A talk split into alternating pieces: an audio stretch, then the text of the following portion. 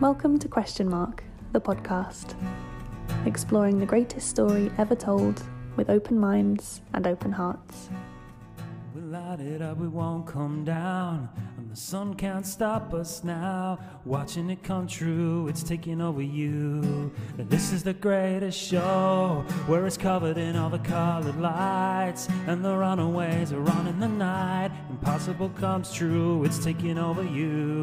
And this is the greatest show. Hello, everybody. Welcome again to Question Mark, the podcast. That podcast which explores Mark's Gospel, the greatest story ever told. And I'm so happy today to be joined by my good friend and men, in many ways my inspiration, Canon Neville Boundy of Bristol Cathedral. And without further ado, Nev, it's really good to see you. And I'm just wondering, for those who don't know, know you, uh, whether you'd be able to say a little bit about yourself. Yes, I mean, you mentioned canon and Bristol Cathedral. I retired 22 years ago and was made a canon about 18 months before I retired. Been in Bristol um, since 1960. Um, three parishes in Bristol, St Mary Redcliffe, St Stephen Southmead, Cotham Parish Church. Chaplain to the Bristol Old Vic Theatre School and the Bristol Old Vic made pilgrimages of a sort to South Africa for three months, to Zurich for three months, um, have written five plays, um, one of which I would like to do again, and one needs to be rewritten because it's got too much about me in it. I think that's enough for now, don't you? That sounds it's great to be here on this, this, this event. Oh, well, thanks, Nev. It's brilliant for you to be here too for me. Um, Nev, your biography is as ever, everything you say to me when we speak is it makes me feel extremely curious. I'd love to delve into more detail uh, on some of the things you've just mentioned, but we have a, a, job to do. We're looking at a passage from Mark's Gospel. On, on, which note, Nev, would it be helpful, I wonder, for you to tell us a little bit about how you, you got to know me? Oh, well, I bumped into you on College Green. You were waiting for some PA equipment before you were going to recite Mark's Gospel right through. I came up to you and asked a key question Where are you ending? And you said, chapter 16, verse 8, at which point I thanked God for your existence and about to do it on College Green. I had to leave before the end um, because I had another thing, but that was the beginning. And seeing you do it in the open air, trying to catch people as they were drifting around. Um, and it's been great because you did it in the cathedral and um, uh, yeah, we've talked about it a lot. Yes, and I've got to say to anyone who's listening or watching this that, as I hinted at the beginning, Nev has been an amazing influence in my life. Um, his encouragement, that that chance meeting, actually set me on the road to, if you like, where I am now, which is an exciting adventure to say the least. And um, yeah, Nev, when I've spoken to you about Mark's Gospel in the past, it's always been revelatory um, I don't necessarily think we always agree, but you have such a profound understanding of this amazing book that have you on to have you on the show is like a dream for me. So I'm so grateful that you hang on. Two two things. One is that yeah. I, seriously, I'm only scratching the surface. the end of four quartets. We shall not cease from exploration and the end of all our exploring will be to arrive where we started and know the place for the first time. And wow. if you're grateful to me, it's because Mark's amazing gospel that in our current climate is needed from start to finish. You said that many times in our chats, Nev. Just mm. from, the, from the point of view of those who are listening now, could you elaborate a little bit about why you say it? Yes, I mean, uh, it was, the, so far as we know, it was the first gospel to be written. Um, it is, of course, the shortest. Some think it's unfinished. Um, I think it's amazing that it ever got included when they, the churches or you know Christians got together to decide what would be in, as they called it, the New Testament. And given the fact that Matthew, who came after Mark, has got most of what is in Mark, it could well have been dropped. I mean, because I think it is uncompromising and challenging. Um, and I mean, I have to say, it's, it's, it's one of four. And thank God, thank God he gave us four. Mark, I think, and I mean, I hope we talk about this, for people in despair, for people who are failures. Matthew read this and wanting to write for Jewish students, put in a lot of questions. I much prefer the Holy Scriptures to be called that, not the Old Testament, which seems a bit patronizing. Luke, as a doctor, if he was, concerned with healing and therefore for forgiveness. And John Almighty, I mean, you know, you don't begin with sort of shepherds or kings or just plunging in at them in the middle of the story, really, with John the Baptist. Um, in the beginning was the word, which is Greek is ho logos, and he goes off on something that is beyond description and beyond understanding, but worth exploring. Mm-hmm. Particularly as at the age I am now, I'm cramming for my finals, and I find the prologue to John's Gospel and the high priestly prayer and the passion narrative, and I balance that with continuing to read and love and be frightened by and comforted by Mark's Gospel. Yeah, well, I do trust that this podcast today will be an experience for any who listen of being challenged as well as comforted by, uh, by Mark's gospel. So, without further ado, what we'll, we'll, we'll, listen to now is a reading of that same book. Um, this time, however, we'll be looking at chapter three, and uh, the chapter, the, the verses will include uh, chapter, uh, sorry, verses 13 through to 18. Um, and this is the, the portion of scripture in which Jesus calls his 12 disciples to him. Mark chapter 3, verses 13 to 19, New International Version. Jesus appoints the 12. Jesus went up on a mountainside and called to him those he wanted, and they came to him. He appointed twelve that they might be with him, and that he might send them out to preach and to have authority to drive out demons. These are the twelve he appointed Simon, to whom he gave the name Peter, James, son of Zebedee, and his brother John. To them he gave the name Boanerges, which means sons of thunder. Andrew, Philip, Bartholomew, Matthew, Thomas, James, son of Alphaeus, Thaddeus, Simon the Zealot, and Judas Iscariot, who betrayed him. So there you have it, Nev. Um, that was a reading by my good friend Lucy Warner, and that's for those who are listening to this podcast. If you happen to be watching it on YouTube, you would have seen a version of the gospel performed by, well, myself in a film called I Am Mark for CMAX TV. Nev, as we think about this amazing passage, um, I wonder, have you got any general reflections on it? Yeah, it's um, earlier in the gospel, he calls the um, Peter and um, Andrew, isn't it? And then James and John. Um, Matthew also includes that, but, but Mark gives more detail in that it's obvious that not only were the four going to be disrupted, but also poor old Zebedee, who's left without his sons, and just hired people to help him carry on the fishing.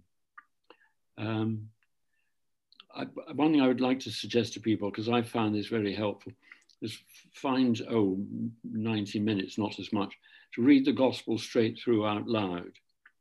And if you bear in mind that, you know, we're now on chapter three, but we've now mentioned those four twice, mm.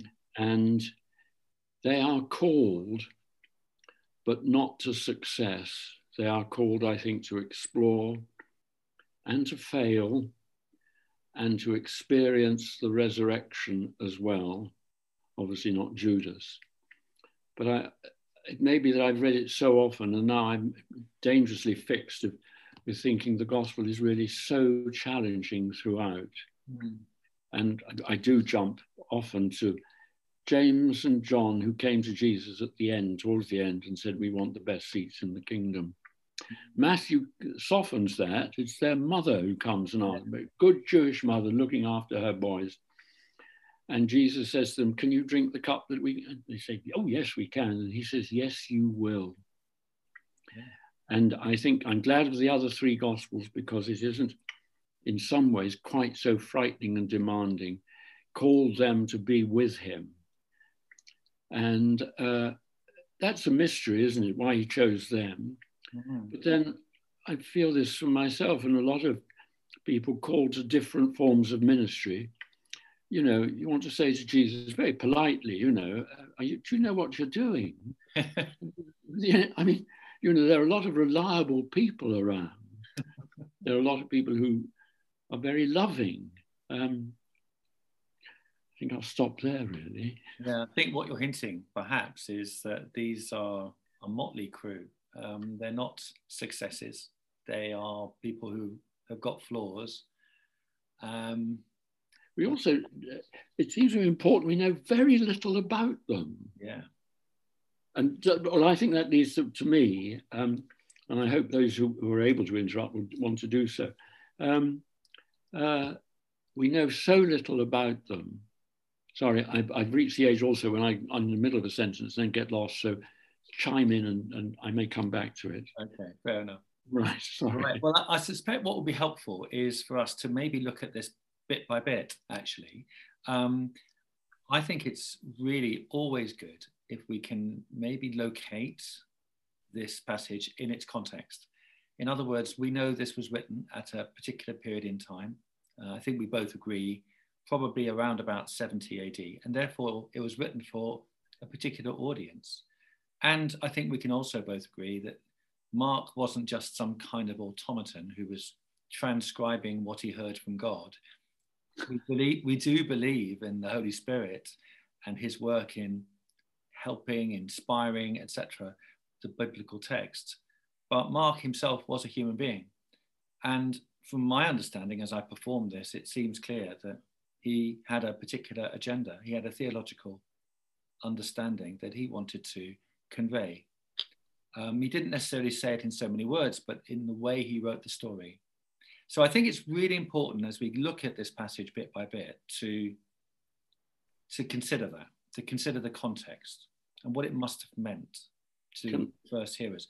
But, and, and I think this is crucial too, what you're saying about Mark being relevant for us today and actually really important for us today is also discernible, I think, in the, in this in, in the words here that there'll be references to things which we can um, we can help ourselves with, we can be inspired by in our own time.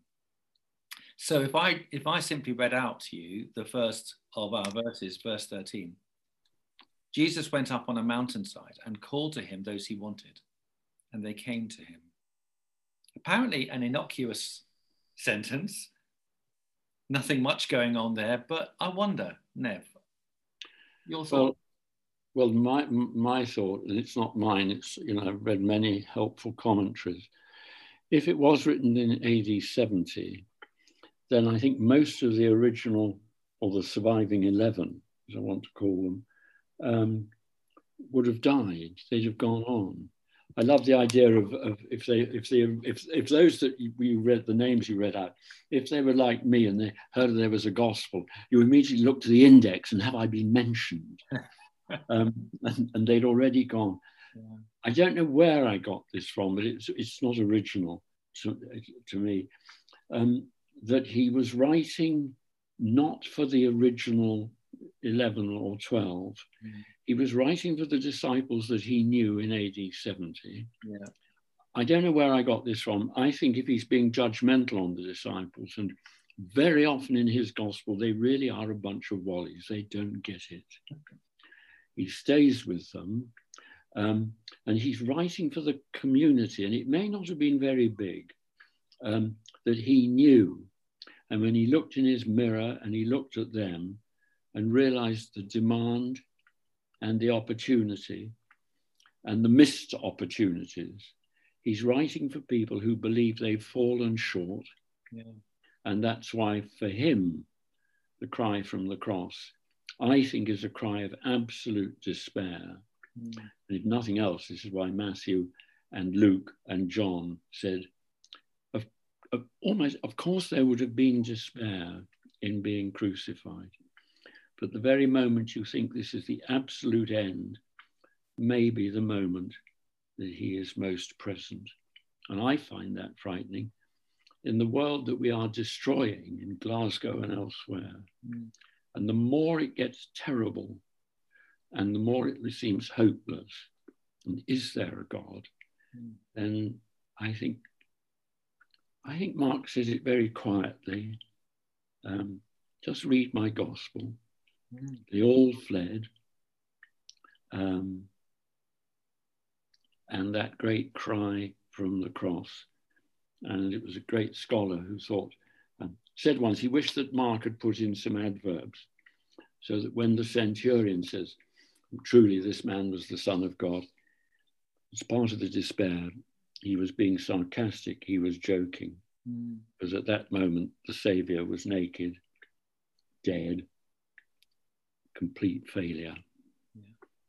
And if we feel overwhelmed, as many people do, by what we've done to the planet and are doing, mm. and you know, the, a, a, society that's so divided we can't discuss, we just shout at each other. And I get a feeling of hopelessness. And I find myself, it's not an escape, it's a way of staying with the hopelessness in the belief that that is not the end. Yeah. And the harder it gets, you know, has, you know, compared with what some of my friends have been through and what, what some of the people in the third world have tried to get a word in in Glasgow, talking about my life has been quiet and comfortable. Mm. But there are moments of pain and sorrow. Mm. And at that moment, if I think it's a quiet prayer that thank God Mark's gospel was included that without Mark, I think the others wouldn't have so much, as it were, bounce off. Yeah. Um, and we need all four. Mm. Um, and there are moments of glory, forgiveness. I used to dislike Massive. I think obedience has got quite a lot going for it, oh. even if I haven't left many years left to try and practice it for the benefit of other people. I mean, I really do appreciate what you're saying about despair. Um, and yet you're also hinting at hope, aren't you? That Mark doesn't leave us with despair, or Jesus isn't left with despair. Well, he leaves, that he leaves us to find it. I mean, that the you know the women said nothing to anybody, mm. and it was somebody else who said to me, if there was another one verse, Mark might have said, They said nothing. What do we say? Yeah. And can we say it from our own humble and grateful experience? Yeah. And knowing that every time you embrace that, you may be given another opportunity to embrace it. Yeah. I mean, who knows what the real economy of the cross really is? We can guess at it. We can, from with Mark's help and other texts, we can begin to discern it. But I'm sure uh, there are moments in my life too where there's been difficulty and and and pain. But at the end of it, one looks back and one sees actually God's presence never having left. Um, and at the point of worst experience, the worst of the experience, there is nevertheless some something positive. Um, it's very difficult to describe, but it certainly helped me to recognize that's going on in Mark. Um, I mean, in terms of that verse that I read out, verse 13, I, I wonder personally about this idea about going up on a mountainside. And I, I noted in when I looked at this, Nev, in, in Luke's gospel, um, this same episode is described as Jesus going up on the mountainside and spending the whole night there. And then he chooses the disciples. So, it, from a purely practical point of view, Jesus seems to have spent a long time in communion with his Father. And perhaps it could be, it could be surmised that as a result of that communion, he knows the ones he wanted. Um, which is an interesting, it's, it's, an interesting insight, perhaps, into Jesus's devotional life. Um, but the other thing I think, I don't know whether you agree with this, is this idea of being up on a mountainside. It's like it's reminiscent. I, I, I, like you, I've benefited from many books on this subject, but one of the things I think that's quite common when I read about this in other books, it's they say it's reminiscent of um, Moses. Moses went up Mount Sinai to meet with God. So there's a there's a moment of connection with the eternal here. Jesus leaving his earthly ministry to commune with God. And in this case, he he calls people to him. He and and and it is rather like Moses in that respect because I think Moses had a similar experience where he called Aaron to him. So there's some there's something going on in in from where I, what I can see. It's not just a story which is wonderful and to be enjoyed in its own on its own terms, but there are all sorts of kind of resonances as well back to, back into the into the scriptures. Well, I yeah, I, I would come it slightly differently. Mm. I mean that all translations are a paraphrase. Some do say mountain, but others call them the hill country. Right. Um, sort of contrast then with this, the Sermon on the Mount in Matthew is the Sermon on the Plain in Luke. Yeah. There's also the question, and I never know whether I'm being blasphemous or helpful in saying he prayed all night and then chose Judas he chose the ones that he called. Was his father saying to him, You will need a betrayer? Mm. And Jesus saying, I don't think I want that. And a bit of my imagination, at the end of being all night in prayer, the first one he then went to, the list is given to us by, by Mark and by Matthew, but the first one, he went to Judas first because you get the toughest out of the way 1st uh-huh. And also, which I discovered, and this was in play that I wrote, a conversation between Jesus and, and, and his father, um, that uh, um, that oh yes, in my play, which was done before the Gospels of Judas were discovered, in the play, um, the father says to Jesus, You haven't mentioned Judas for a bit. And he said, Well, I think of him all the time because we go for walks together. And in the Gospel of Judas, um, as I say, it was found and sort of disentangled and published um, after I wrote my play. Um, the idea that Jesus befriended him and gave him the courage or whatever he needed in order to betray him, because as James Hillman said in a brilliant essay on betrayal, what is the worst that can happen to you. Um, and the play was done, I wasn't present, in a prison in Bristol. And when it got to the line, what's the worst that can happen? And um, the father says, the worst that can happen to a human being is to be betrayed. Mm-hmm. And at that point, two of the prisoners got up and walked out and didn't come back. Do you think Jesus knew then um, when he picked Judas that he was his betrayer. Did I'm assuming at some point it's clear from Mark's gospel that he knows that he is meant to die. He's meant to suffer. Did he know at this stage he was meant to suffer and he knew the person who was going to be the um, you know the, the person who started off that process and chose him anyway? Well, if James Hillman was right in an essay that he wrote, saying that the worst that can happen is to be, is to be betrayed, enemies defeat you, um, friends betray. Mm.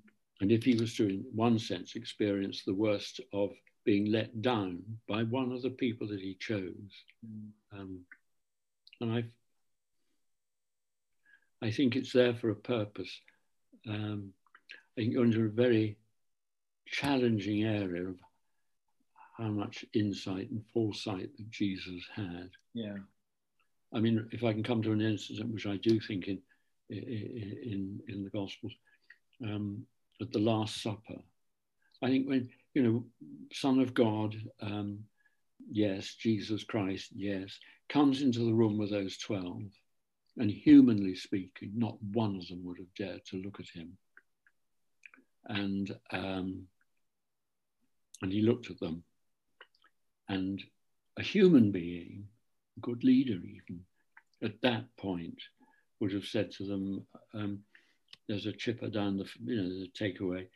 Um, we'll meet in, in, in, in Gethsemane in an hour's time. I'm going to go and have supper with mother. And it's in John's gospel. Judas came to the garden, which he knew because Jesus had often met them in the Garden of Gethsemane. Mm. Um, yes, it's interesting the number of, you know, well, Jesus Christ superstar. Judas is the second biggest part. Yeah. Uh, do you think then he? Do you think going back to the question, he did have insight? Because certainly in the Last Supper, he in Mark he says, doesn't he? One of you will betray me. He knows then. He doesn't necessarily hint, hint as to who it is. I think it's. I think it's part of the area of exploration and doubt. I think theologians have argued about it all done, and rightly so. How much was intelligence? How much was, um, as in the Gospel of John, I and the Father are one? Yeah. Um, that's pretty unusual. Yes. um, I love the idea of Jesus knowing there needed to be a betrayer. Yes. And I mean, there's, and i am not the first person to suggest, and when in John's gospel, he says, well, what you've got to do, go and do it quickly. Yeah. There is a way of, you know, if you're going to betray me for your sake and actually for mine, is hanging around waiting. Mm. Um, so, Nevia, what you've said about um, about Judas, about Jesus knowing he was going to be betrayed, it really it really underlines for me the, the importance of something else you said earlier about Mark's gospel, about Mark kind of stressing that the Christian life is one of suffering as much as it is one of joy in knowing God.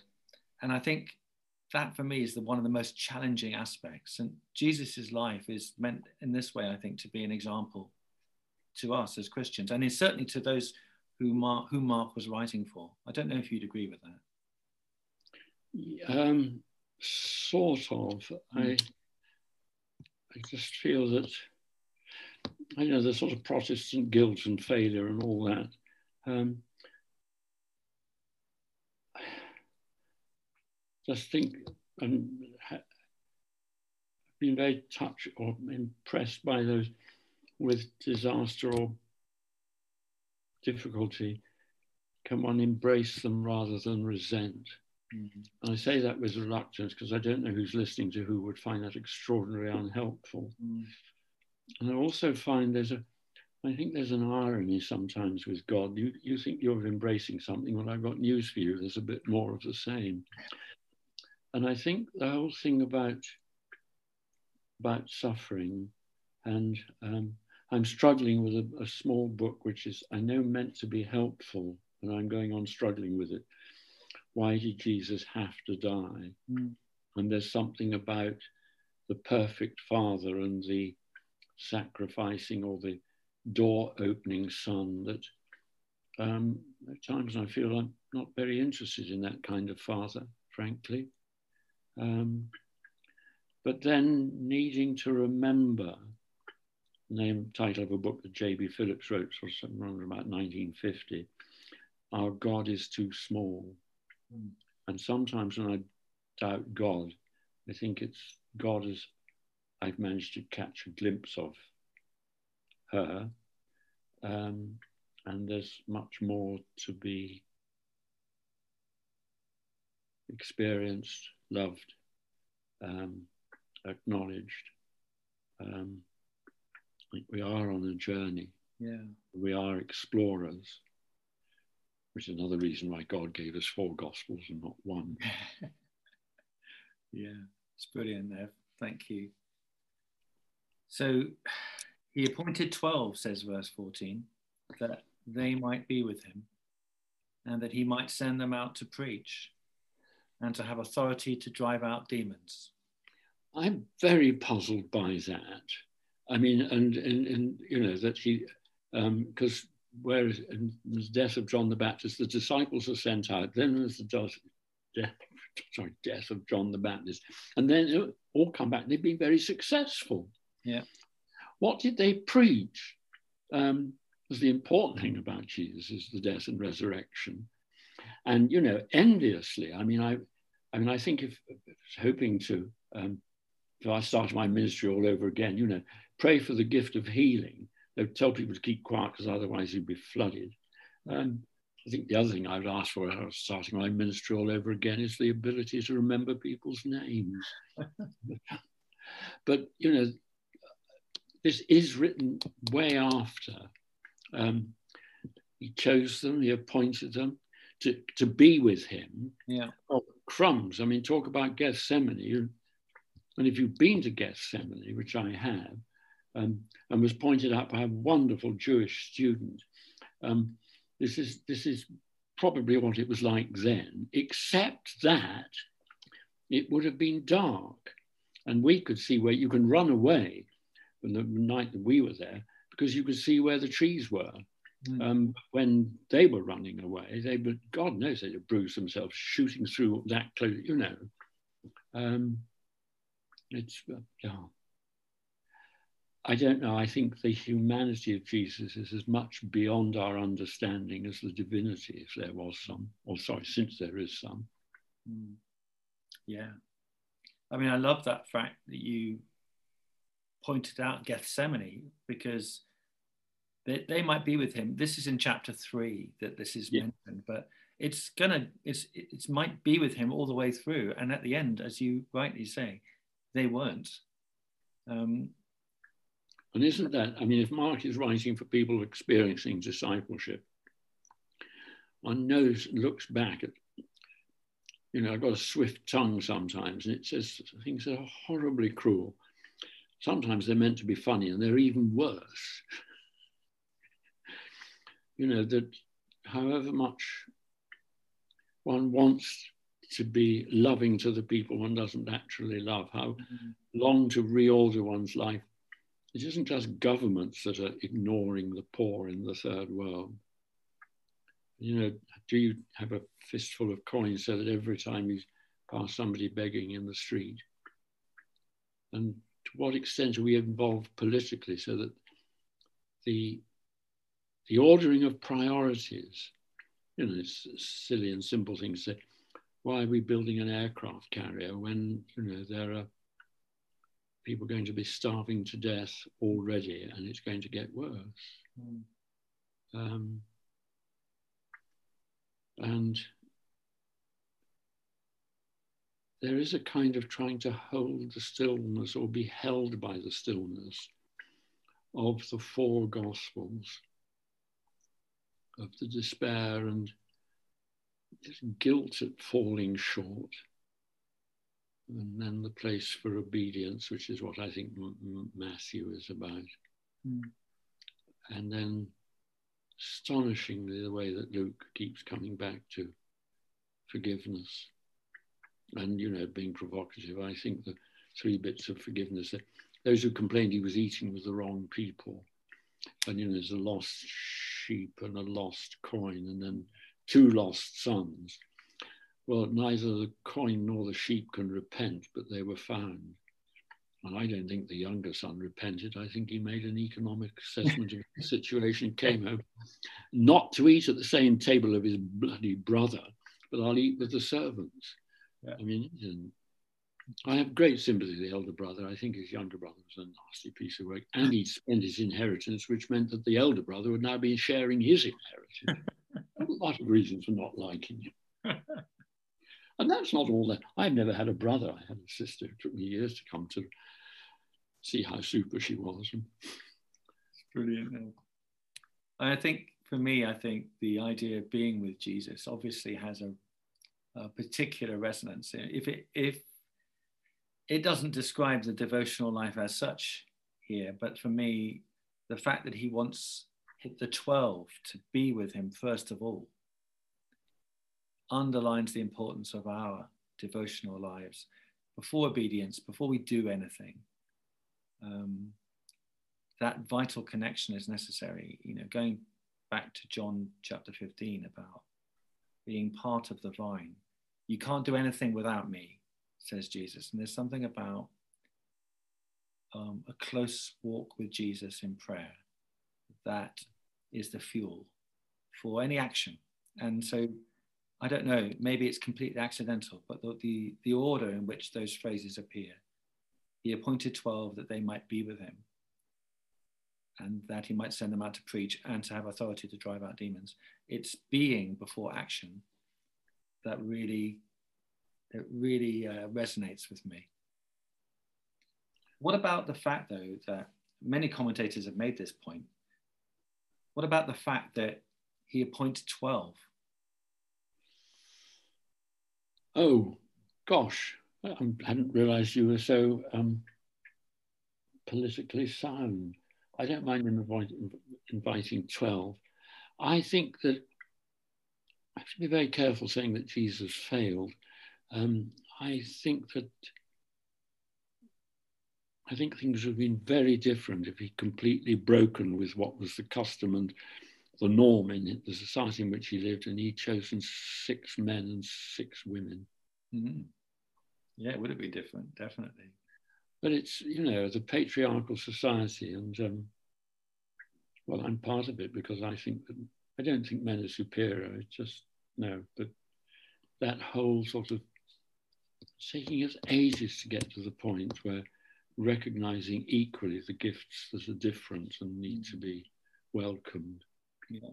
My Buddhist analyst said when, when, to me when we Church of England ordained women, the trouble is that you you know you've ordained women without respecting the feminine. Interesting. Wow. Very controversial but interesting point. Well, I, I think I mean it, it is true that he he appointed 12 men, but he was, in a sense, you could say breaking convention quite enough. Thank you very much. Insofar as oh, a man would say that, but the women who feel left out wouldn't. they would. We could talk now about, of course, the the importance of women in Mark's gospel, um, and it is fascinating, isn't it, that the women get quite. Um, quite a lot of exposure. They not, may not be named as as much, but they are nevertheless named. They are actually ne- nevertheless mentioned. And the, the, the last people, the last disciples to be mentioned in this gospel, if we stop at verse 8, are of course three women. Um, the first person that Jesus heals is a woman. There's something about even Mark's view of things, which would have been slightly countercultural, I would imagine, for the time. But here, Jesus appoints 12 men, obviously. Um, I was thinking personally about the idea that the 12, the number 12, has a particular kind of significance, doesn't it? And we think immediately of the children of Israel. And I think many commentators would say that in appointing 12 men, he's, he's actually doing something rather radical. He's saying, this is a new covenant. This is a new um, people of God that I'm starting the foundations for. Um, this is God's chosen people. Who, who these people turn out to be, whether he's talking about the church as the new Israel, as some would say, I don't know. But nevertheless, there's something really quite revolutionary in what he's doing. If, if that's true, that the number 12 is of that significance. Well, it obviously mattered to the gospel writers, yes. Mm-hmm. And of course, yeah. That's interesting. It's either it's either the gospel writers kind of perspective we're thinking about here, or it's Jesus's own, or maybe both. Yeah, that's that's well, it's part of the the, the very the way that the gospels um, got to us.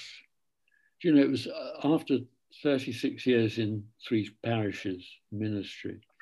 The Monday after I stopped working, in one sense, and I don't know why it took so long, it was, I remember being in the church that I was, had already left the previous evening. Um, suddenly struck me, my God, um, until the advent of the printing press, every single copy was handwritten. Wow. And there wasn't drinkable water around. So if you're making a copy of the gospel starting in the Northern Hemisphere, say about half past eight in the morning and going on till sort of six o'clock in the evening, A, you get cramp. If you were thirsty, by the time, you know, by what, soon after lunch, I think, you know, the pen would start wandering all over the place if you got one. Um, it's just, in, so every copy was different. Because even when they were printed, there's the British Bible and there's um, which is in St Mary Redcliffe. There's too many E's in it. Um, there were misprints, but it takes it took me 14 hours to write Mark's Gospel out, but that's not the the right figure because I was writing in joined up writing in English, and of course they would have been written in block capitals in Greek without any verse numbers, not much punctuation. Yeah. The other thing I wish there was, and I don't know enough about the Greek, whether there, there is such a thing as a question mark or an exclamation mark or inverted commas. You know? Yes. Good point. And did we know anybody who was doing shorthand? I don't yeah. know. Let's just talk about what it says about preaching. You said earlier, I wonder what they did preach. Wouldn't the answer be and it's not easy to say this because I'm not sure the answer is clear, but would possibly the answer is um, what Jesus preached. So, in order for them to, you know, in order for them to preach, they would need to be with him. We, we know that. And I imagine Jesus would tell them what to preach in order to preach it. And, and Jesus preached um, the kingdom of God is at hand, isn't it? And he says, repent believe in the good news. And for those who who are not aware, my, my own understanding of that is that in the in Jesus, in the person of Jesus, God has started a a new um, a new age in human affairs, and God has sent a a person to rescue humanity from where they are from the from another kingdom, I would suggest, from what Mark says, the kingdom of Satan, to overthrow that that kingdom and to bring a new way of living, a new dimension of human existence into being. So I don't know what they produced, but I would imagine it's that phrase at least, whatever that phrase means.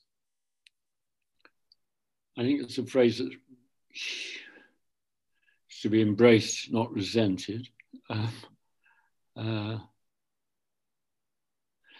and if I'm, if there's any truth in Mark wrote his gospel for current disciples, not the 12 or the 11, then the question that you're asking is for those of us who are believers now. Um, I don't think it's an incredibly important question. Mm. And part of the answer was it St. Francis who said, preach the gospel in season and out of season in every opportunity. And as a last resort, use words. Yes.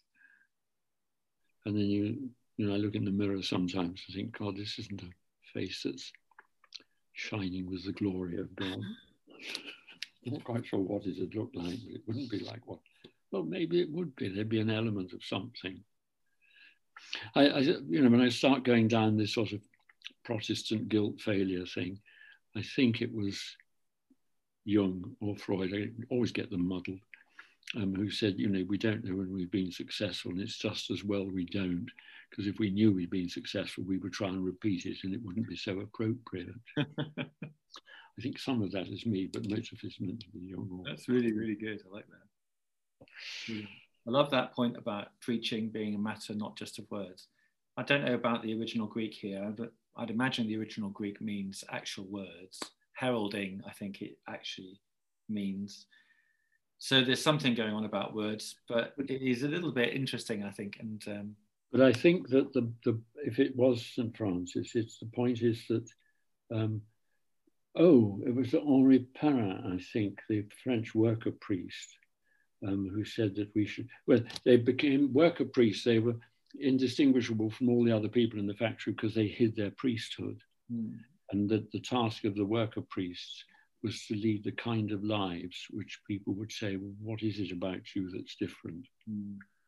Um, and uh, that's another whole, well, some tragic story because it was working and then it was closed down by those who felt threatened by it. But you know, we lead the kind of lives just by the way that we that we are, and of course within that context, and the worker priests in France, where the, um, there weren't many safety regulations amongst many other things, um, that they behaved faithfully alongside um, fellow workers who spotted something in them. So they became very active in the trade union because yeah. that was a way of caring for and loving your neighbours effectively, not just locally, personally, but in the structure of, you know, people who were building huge, great, and there was a great dam that was being built, and the number of people that were killed, and it wasn't much safety um, built into the whole system. And you needed somebody who, you know, trying to find out a way of, of being secular priests in a secular situation. Mm. That what do we do? Well, we start with where the people are who are suffering in this particular setup. Yeah, no, that's wise, wise words. I'm looking at the time, um, Nev, and I'm thinking what we probably ought to do now is just to reflect, perhaps together, on the rest of the passage. What are, what are the highlights for you? What really strikes you as being of most important? Oh, well, the thing I love, I'm sorry, I really love it, the fact we know so practically nothing about all of them. I mean, great, you know, you know, he hasn't chosen the big, the powerful, the noisy, the promoted. Um, uh, I mean, I, I think again, you see, it's the challenge that, you know, they, they were sent out, we're sent out, and you think, well, you know, the number of times that one has had an opportunity of not preaching, but well, standing up for what is right. Yeah. You know, um, I, I, I am. I mean, I've spent recommend to anybody get a, a, copy of Mark's Gospel and just un, underline or highlight the journey of those disciples. Um, and I, you know that incredible thing. Sorry, I've got it here. Um, you know that um, Mark 8, 14 to 21. You know, why are you talking about having no bread? You still not understand, still not realize. Your mind's closed. Your eyes and do not see and ears not hear. You not remember when I broke the five loaves, of the five thousand, many baskets full of scraps did you collect? Twelve. When I broke the seven loaves of the four thousand, how many baskets full of scraps? Up to seven. Do you still not understand? Um, I think he must have been bonkers at that point. And that's the contrast between Mark and Matthew, who says, Oh, Jesus, now you've made it absolutely clear. Well, I'm amongst those who are being shouted at for not getting it. Matthew is further on than where I am at the moment. yeah, I mean, I, I, yeah, I take that point about the disciples in Mark. Absolutely. You, you say we don't know much about any of them, and, and that is interesting, isn't it? Um, they don't. Many of them don't get. I, I long to know. Come on, there must be an extra sons of thunder. My God, can you imagine a church meeting where you've got a couple of sons of thunder, whether they're ordained or not, you know, whether they were men or women. I mean, you know. What, what's what's the phrase "sons of thunder" mean to you then? Oh, bloody awkward. Okay, fair enough. People who speak without thinking. Okay. Do you think that's true? Just a minute, just a minute. What's it, that wonderful thing? The faults of others are never so much a window into their soul as a mirror in which we may see our own. Yeah. So I'm thinking, gosh, Sons of Thunder. I times in my ministry might have been effective because I didn't mean to be a son of thunder, but it was handled by God, not by me or the Holy Spirit. Come on, Nev, be thunderous. Don't encourage me. Yeah, well, maybe awkward. I like that. I mean, they certainly are, aren't they, in a sense? And they're also very impulsive, aren't they? Um, Terribly human. Yeah. and the way that it's told is that both, I mean, it's there in Mark and it's there in Matthew. The, it's the mother who asks, but it's, the story's told really carefully. And when Alec McCowen, who before you um, learned the King James version right the way through, he did a wonderful thing that you know that they were they asked Jesus, um, I mean, they're sort of like this, and hoped that the disciples were out of earshot, and then suddenly as they say, you know, the excrement hit the fan. Um, and, uh, the, you know, the 10 were furious. Yeah. You know, we're meant to be a bunch together. We're all together. We're all in the same team. Yeah. These two are actually just one, got on our own. You know, we actually rather like, you know, we got, got the feeling they're going to be nicer seats and not so nice seats. Could we have them, you know? can you drink the cup from the which I drink from? Yeah. Yes, of course we can. You will. Yeah. yeah. And if there's a film of the Last Supper, then when Jesus picks up the cup, then the camera pans to James and John, suddenly realizing what the words "you will drink the cup" mean. Wow, that's very powerful. I love that. Never thought of that before. That's amazing. What about the others? What about those other names in the in the list, though? Uh, would you like to give an explanation as to why Simon is called Peter, or is that too? Well, that, no, that's because, isn't it? Because you know, because Peter is the rock. But you know, I think that G- Jesus calls him the rock because he's going to drop on him. You know. okay, never heard that one before either. That's really good. Um, so he's is, is, it a nickname? Some people say it's because he's rocky. In other words, he's a sort of person who's very stubborn, very fixed in his ways, but also very loyal. Except, of course, he isn't. You're terribly sorry for him. Yeah. You know, he's willing and the time it's really awful, which when um, he's, you know, who do people say I am? You know, John, this, that, this, that, and the other. And then wonderful the way that Jesus turns the whole thing on and says, okay, but what about you? Who do you say? Yeah. And they're all looking at each other and wondering who on earth is going to open their mouth. And Peter comes crashing in with the Messiah and, you know, and says, no, you mustn't.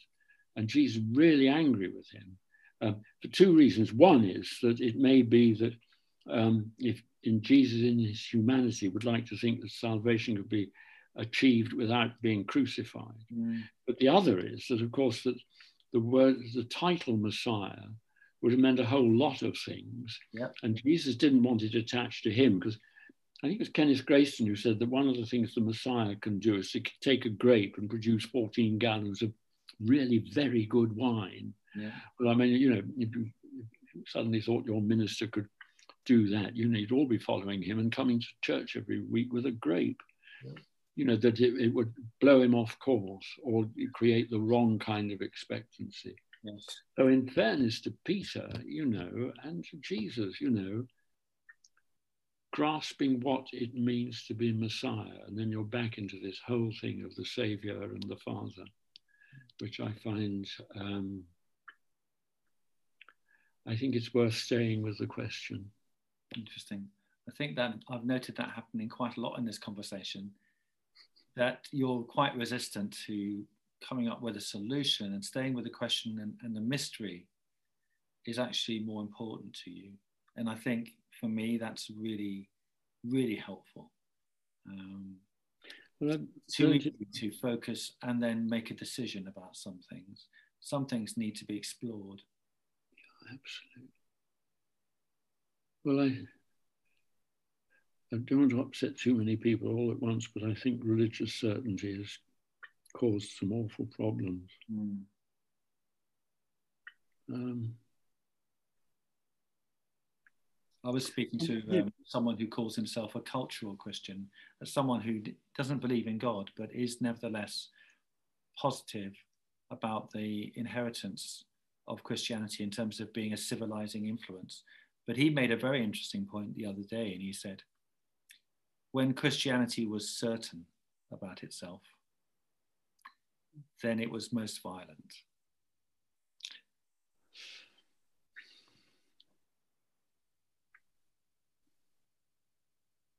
Well, gosh, yes. Then I think of that whole thing about when Christianity became the official religion and it moved away yeah. in, in the first 300 years or so. Mm. Um, well, Ched Myers' wonderful, huge commentary on Mark's Gospel, Binding the Strong Man. Mm. Um, it's, I think it's wonderful, and um, that so many things that, particularly in Mark's Gospel, um, Jesus really meant it when you yeah. know caring and then where we i mean this is where mark's gospel for today for all of us whatever faith or none or whatever religion mm.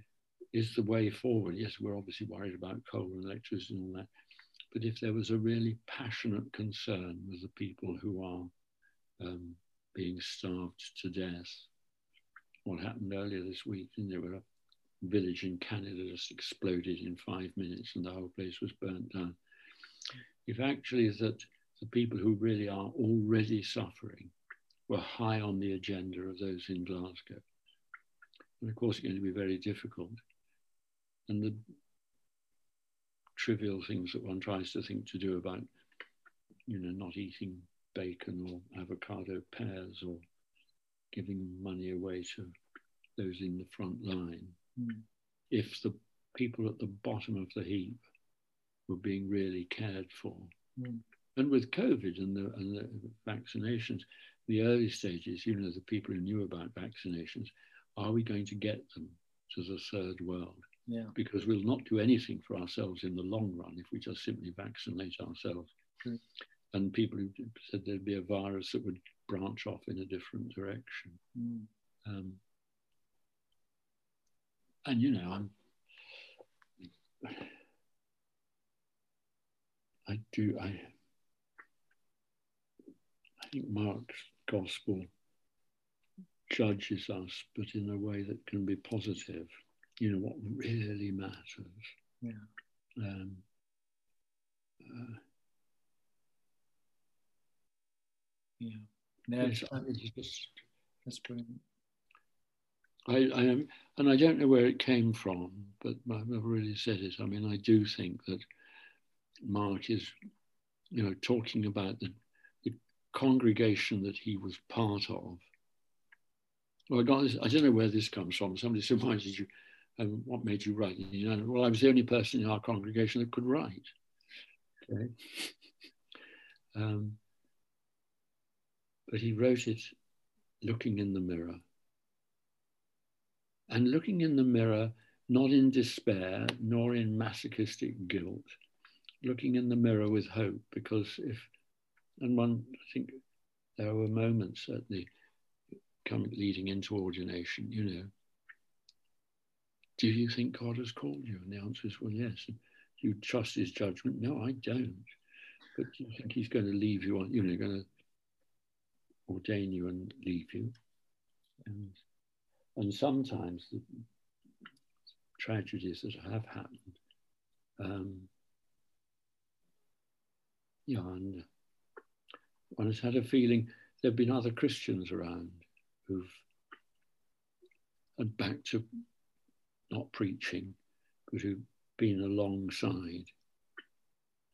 And I think I think that's the other thing about the silence at the end of Mark's gospel. It's how often it would be better if one didn't speak out of one's own experience, but hope that the silence this is being fed by what you've read in the gospel. Um, yeah. No, but it's been absolutely brilliant talking to you as always. I come away feeling enriched. Um, I do hope that's the experience of those who are listening in on our conversation. And um, without further ado, thank you again for all you've. Well, thank you for the invitation. Bless you. Thank you. If you enjoyed this episode of Question Mark and don't want to miss any future episodes, make sure to click on the subscribe button. This also means other people can find the podcast and join the conversation. We'd also love if you could leave a review so we know what was good and what we can improve for future episodes. Join us and our special guest next time where we'll continue to explore the greatest story ever told together. If you want to get involved with the podcast or have any questions or comments in the meantime, please do get in touch using the I Am Mark social media channels. We'd love to hear from you. We light it up, we won't come down. And the sun can't stop us now. Watching it come true, it's taking over you. This is the greatest show, where it's covered in all the colored lights. And the runaways are on in the night. Impossible comes true, it's taking over you. This is the greatest show.